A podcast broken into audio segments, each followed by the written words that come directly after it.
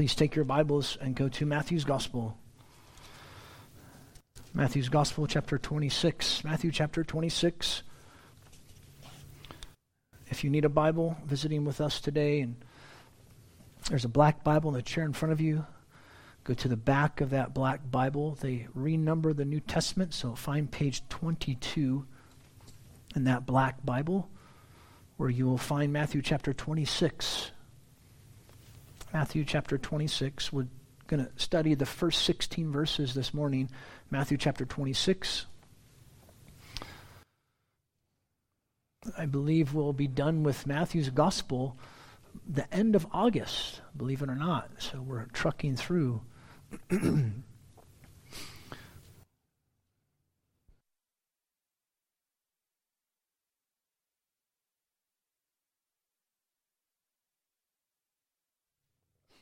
Matthew chapter 26, I'll start reading in verse 1. And it came when Jesus had finished all these words, he said to his disciples, Know that after two days the Passover comes, and the Son of Man is delivered unto crucifixion. Then the chief priests and the elders of the people gathering together in the court of the high priest named Caiaphas, they plotted together to seize Jesus by stealth and kill him. But they were saying not during the festival, lest a riot occur among the people. Now, Jesus, being in Bethany at the home of Simon the leper, a woman came to him with an alabaster vial of very costly perfume, and she poured it upon his head as he reclined. Verse 8.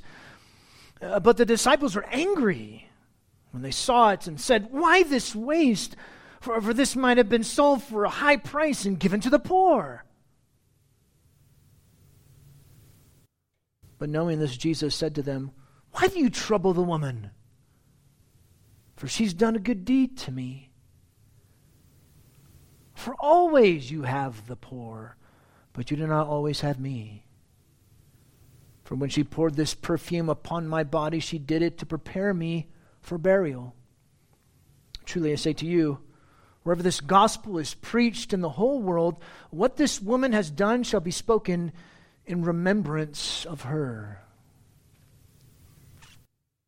Then one of the twelve, named Judas Iscariot, going to the chief priests, he said, What do you want to give me to deliver him to you?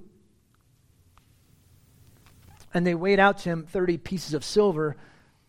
And from then on, he looked for a good opportunity to deliver him.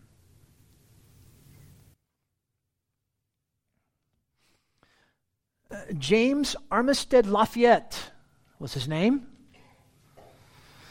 An unlikely hero of the Revolutionary War. An African American born into slavery about 1760. They're not sure when he was born. He enlisted in the Marquis de Lafayette, um, speaking a little French there, I forget go Phoebe, Marquis de Lafayette French Allied units.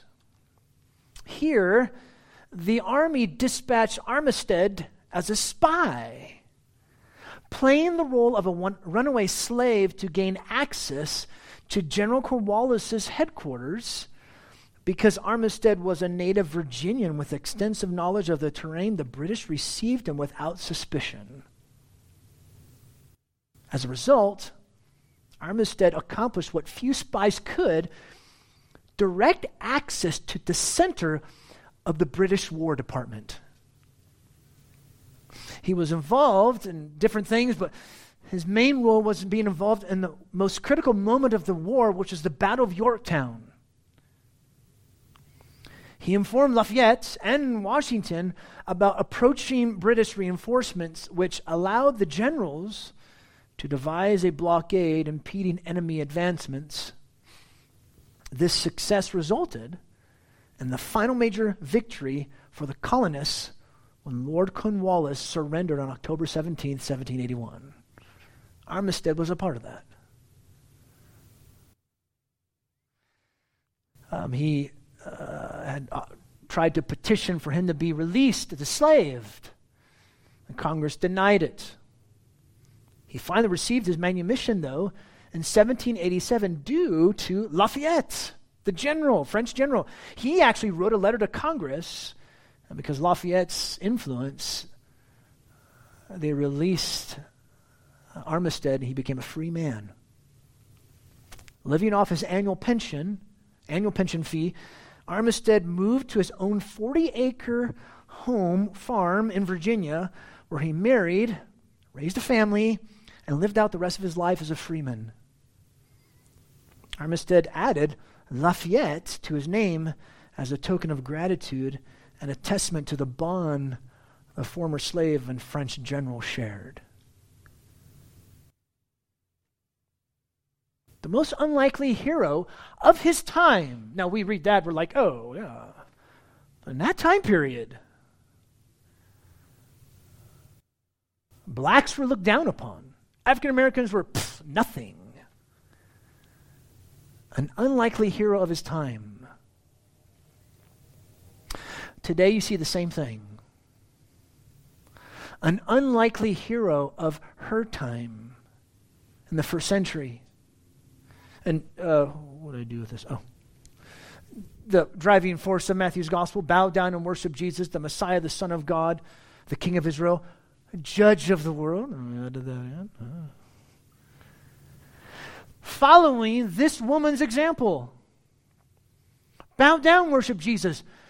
Follow this woman's example. That's exactly what she did.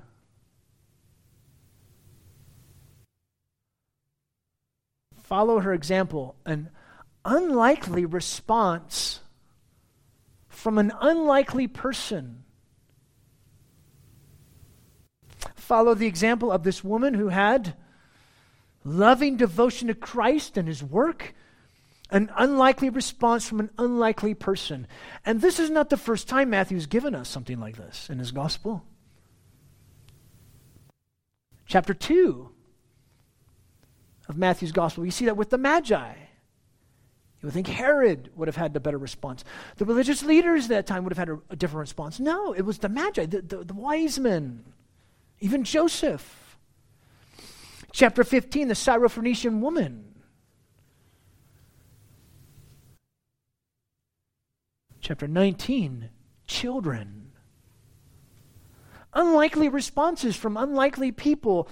In chapter 20, the two blind men is the theme, one of the uh, sub themes in Matthew's gospel. And you see it here again. Actually, you even see it with Matthew himself.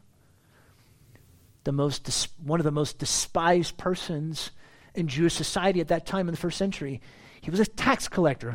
Some things never change, right? Even with him. Because Jesus looks to those who humble themselves before him. This woman, she was willing to sacrifice so much because of her devotion to Jesus. Judas, on the other hand, was willing to betray and reject Jesus to gain money. What are you willing to sacrifice on behalf of your love for Christ?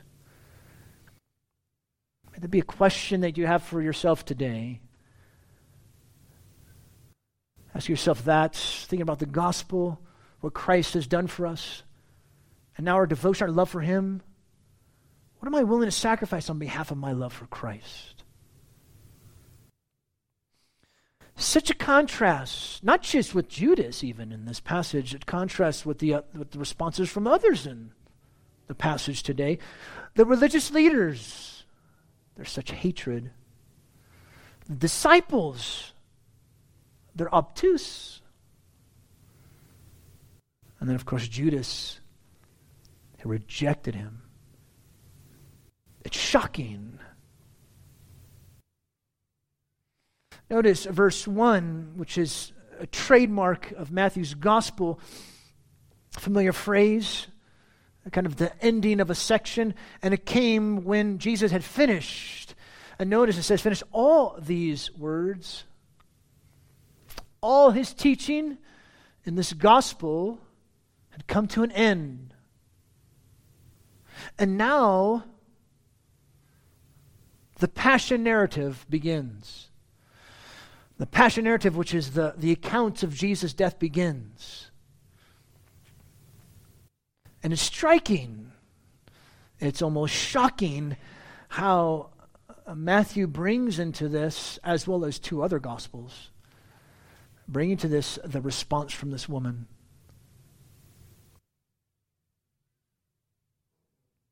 And of all those who would get it, it's a female. And, and, and I, I know I don't want to sound sexist today, don't want to do that, but you got to understand in the first century, a Jewish woman was worth very little in that society. And so think about the dregs and the outcasts of our society. She got it. She understood. She had loving devotion to our Savior. Well, first, notice Jesus and his work is predicted. In verse 2, he said to his disciples, Know that after two days the Passover comes, and the Son of Man is delivered unto crucifixion. Keep in mind that word here in verse 2, delivered. You'll see that two more times. So it begins with Jesus' own prediction.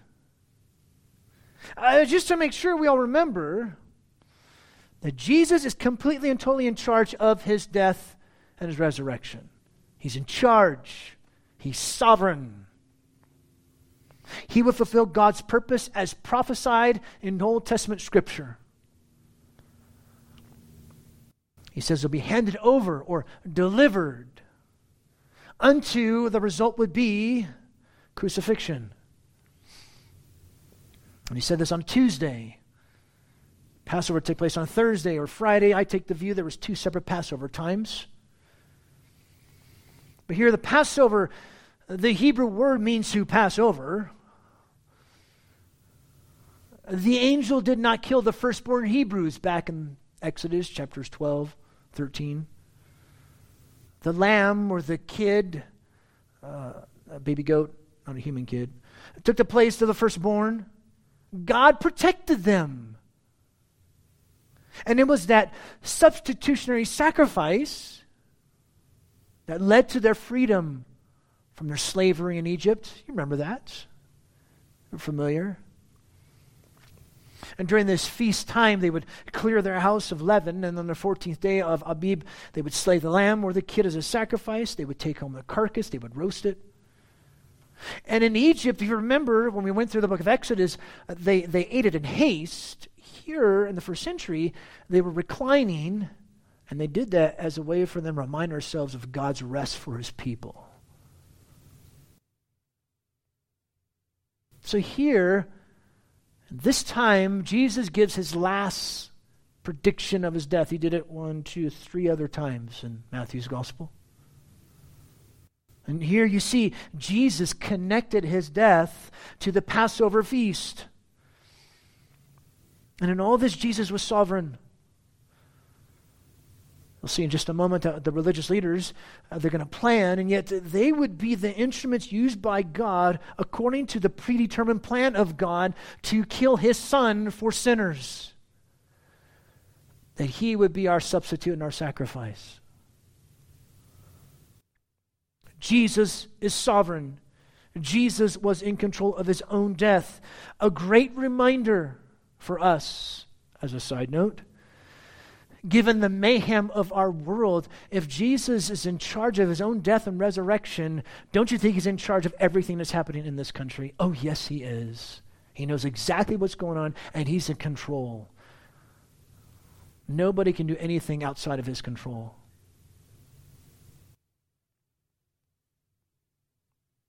But notice, if you would, the different responses, excuse me, the different ways that people responded to Jesus and his work. It begins here, his prediction. It's going to be related to Passover.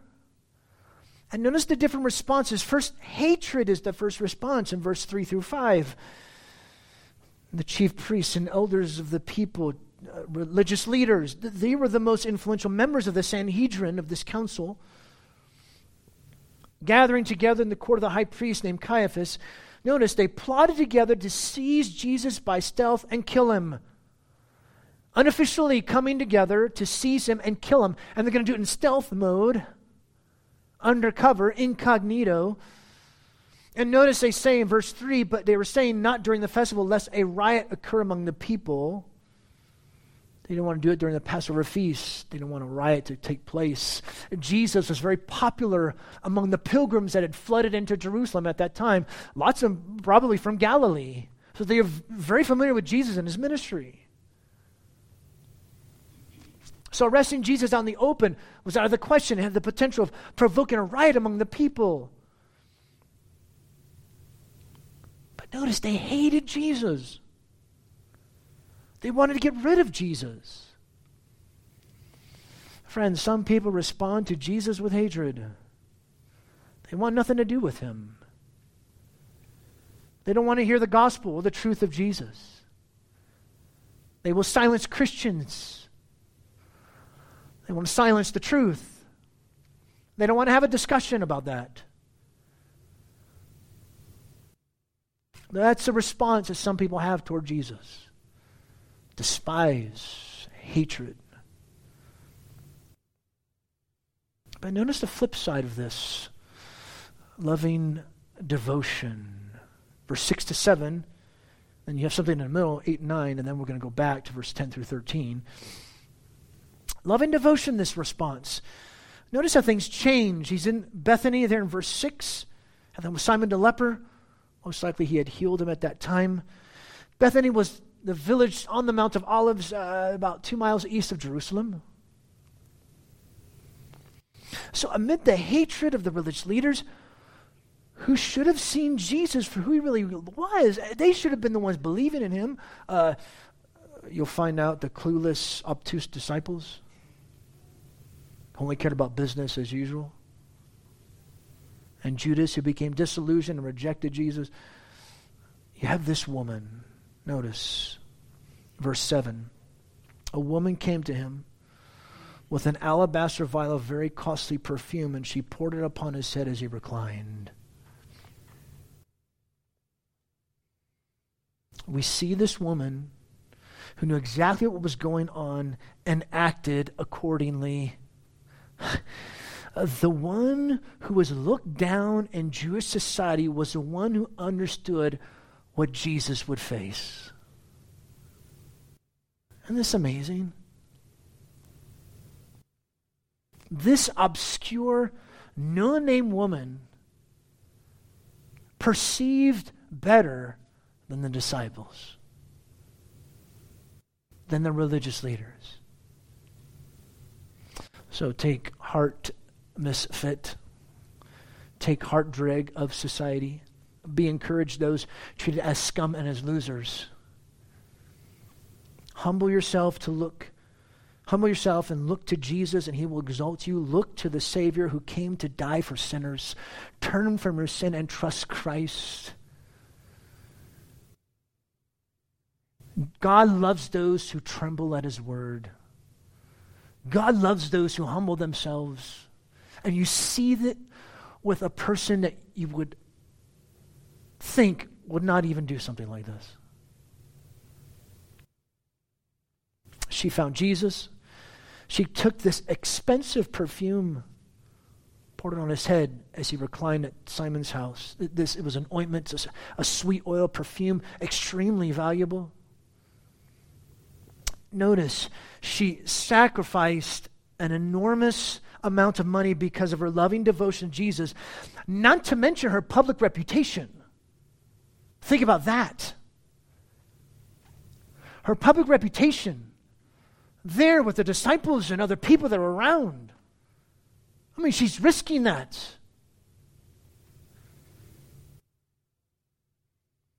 Are you willing to sacrifice your reputation standing in your love for Christ? To what extent are we willing to do that? It's a challenge for us, isn't it? An encouragement, but a challenge as well. So here you see the hatred from the religious leaders, in which we saw that coming. in Matthew's gospel, even though still it's, you would think that they would be the ones who would believe in Jesus because they, they knew the Old Testament. No. You see this woman with loving devotion, and then you see uh, the disciples, and I call it obtuse, uh, dull. I looked up synonyms for that. Another synonym is stupid, but I didn't want to use that word. It's kind of strong. for those of you like uh, five and under. Uh, obtuse. Notice verse 8. But the disciples were angry. They got angry. How? Stupid. Oh, I'm saying the word stupid. Sorry, all you five, six, seven, eight year olds. Uh, how stupid. Notice they say, uh, they saw it. Why this waste? Verse 9. For this might have been sold for a high price and given to the poor. Ah. Serious bling bling could have happened with this vial of, of great costly perfume. Dumb woman, typical. What a moron. That's how they viewed this. They saw it in serious ways as far as they were concerned. They're not used to such extravagance, so naturally it shocked them. Yet, their fake piety masked their true spiritual obtuseness. They were totally oblivious to what, to what Jesus just told them about his coming death.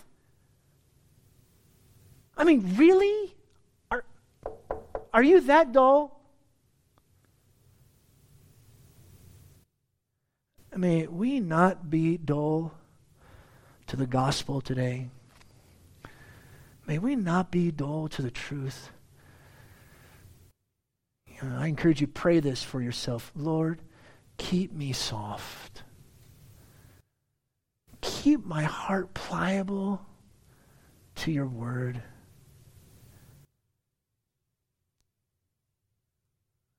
Let me get offended by what you say from your word. Keep me soft to that. Clueless, obtuse. You know, it's quite striking. They're thinking this woman's a moron. Who are really the morons? He just told them he's going to die. He just told them. Notice it goes back to loving devotion in verse 10 through 13. This is wonderful. This is so wonderful what Jesus says about this woman. Back to uh, loving devotion. Notice uh, verse 10 Jesus, knowing this, he said that the, the word you have there in numeric saying is why do you bother her. Literally, why do you trouble her? In essence, why are you being big jerks? That's a, a Jim Masters translation of the Greek there.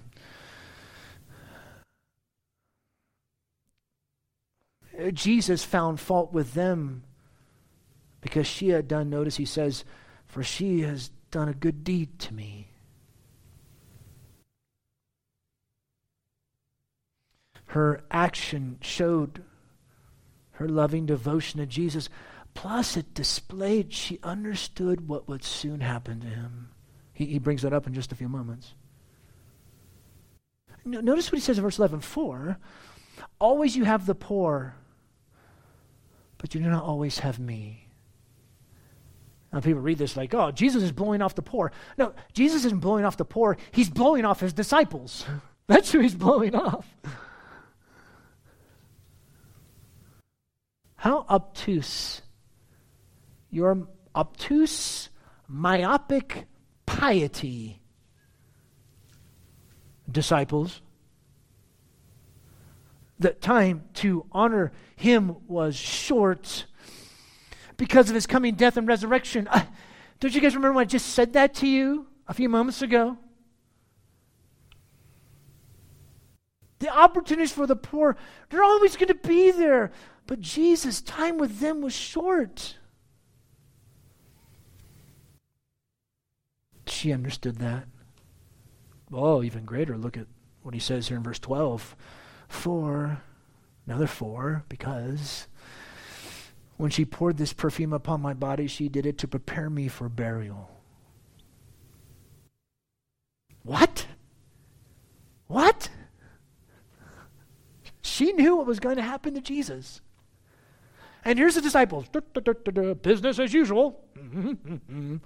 well, let's see. Next week we're going to go over to this place and then up to back to Galilee a couple weeks from now. Uh, Philip, what do you think about that? Uh, Matthew? Okay, right, good. Business as usual for them. She was with it. The disciples,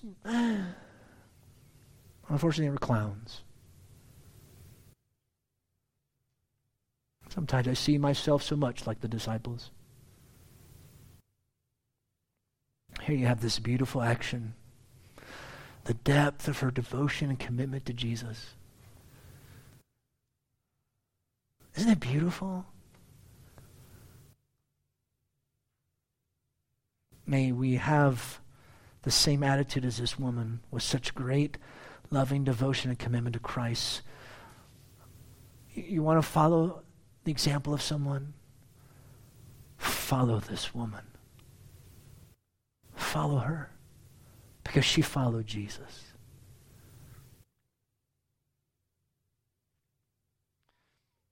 Jesus goes farther. Look at what he says in verse 13. Truly I say to you, Wherever this gospel is preached in the whole world, what this woman has done shall be spoken in remembrance of her. Whoa. Wherever this gospel is preached, she's going to be remembered forever. First, notice how Jesus expected that gospels would be written about him in the future.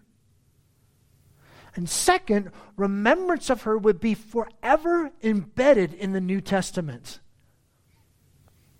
I mean, think about it. God's word lasts forever. Uh, Isaiah chapter 40, Peter quotes that in 1 Peter chapter 2, 1, 1. And goes, oh yeah, the end of chapter 1.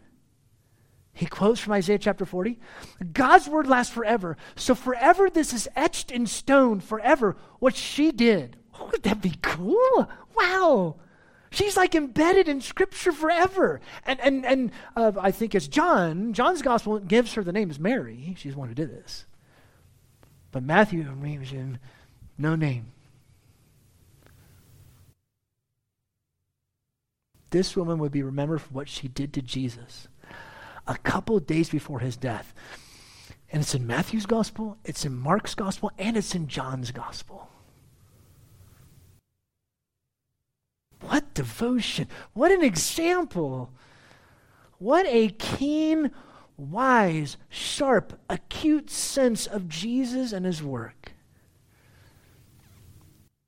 It's, it's striking to me how right before Jesus goes into his his passion, his death, his resurrection, and all the details involved in this. It's this story that's highlighted for us.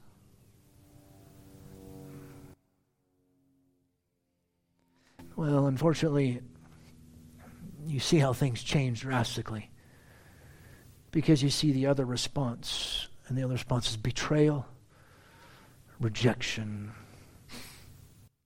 What a contrast, isn't it? What a contrast. One of the twelve, named Judas Iscariot, going to the chief priests, he said, What do you want to give me to deliver him to you? Remember, I told you about deliver? There, uh, what, in verse 2? When Jesus says, Passover comes, the Son of Man is delivered unto crucifixion. That's the same word.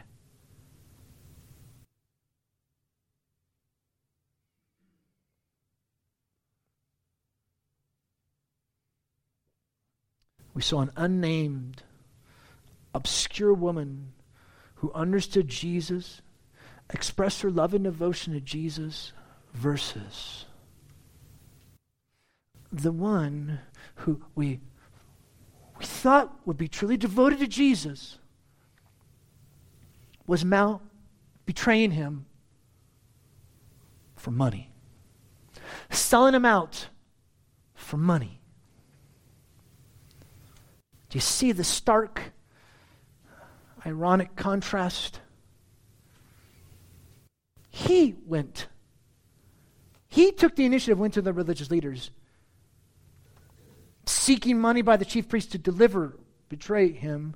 And notice it says, the end of verse 15, they weighed out to him 30 pieces of silver, which is a prophecy that's fulfilled. Zechariah chapter 11, verses 12 to 13. As a fulfilled prophecy here. And 30 pieces of silver is about four months' wages for a, a day laborer in that time period. This money request, along with the amount, is found only in Matthew's gospel.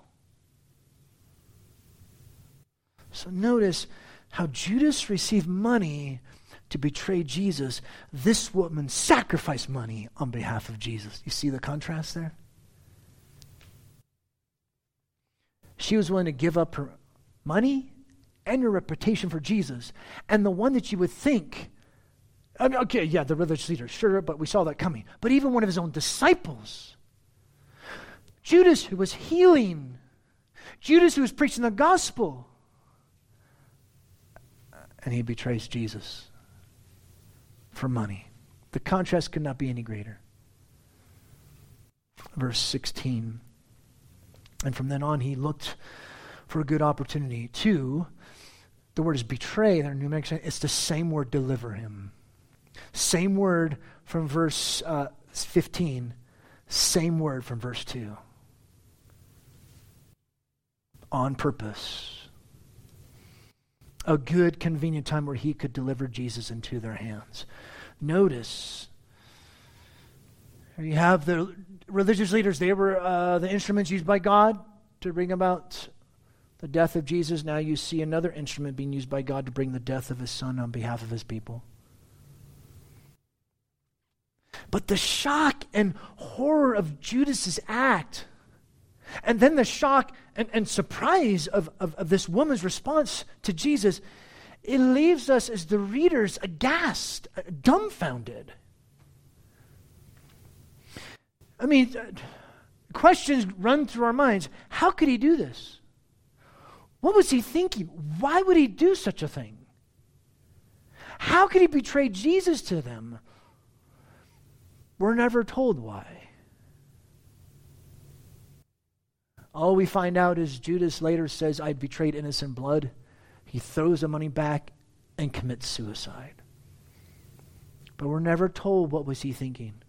We're never told what was going through his brain. We're never told why he did something like this. All, all, all we know is that he's the ultimate betrayer. And next to Jesus, you tell somebody, ask somebody, hey, do you know the name Judas? They know, they know exactly what you're talking about, right?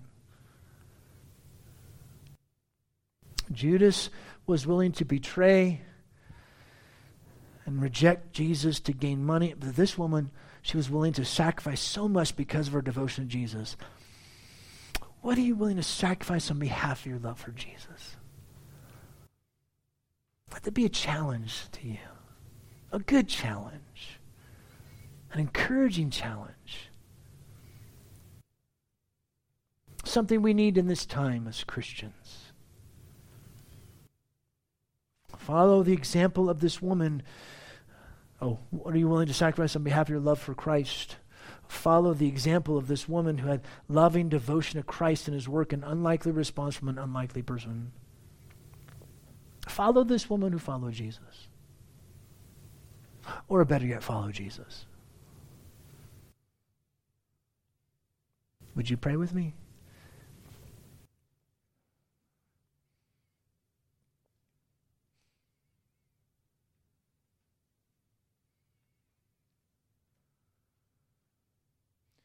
Lord Jesus, thank you that you have this in your word. We know it was Mary who expressed her loving devotion to you. She understood what was going to happen to you. She believed you.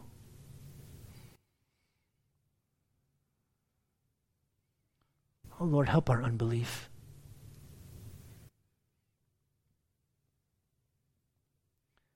In these times where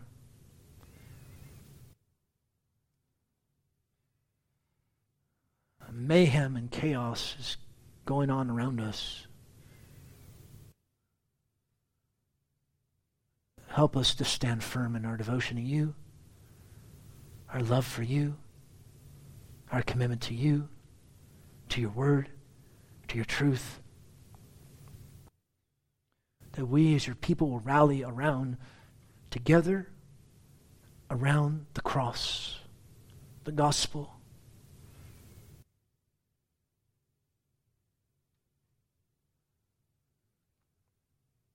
Because is that not the answer to the issues and the sin of this world?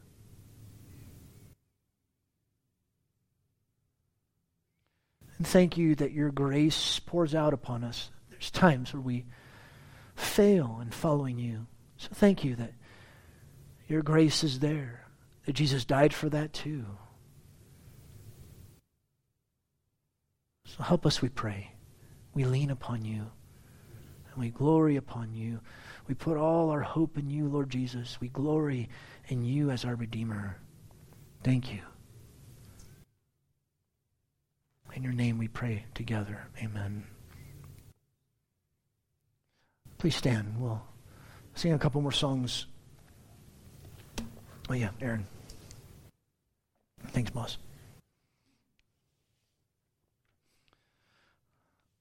I will glory in my Redeemer.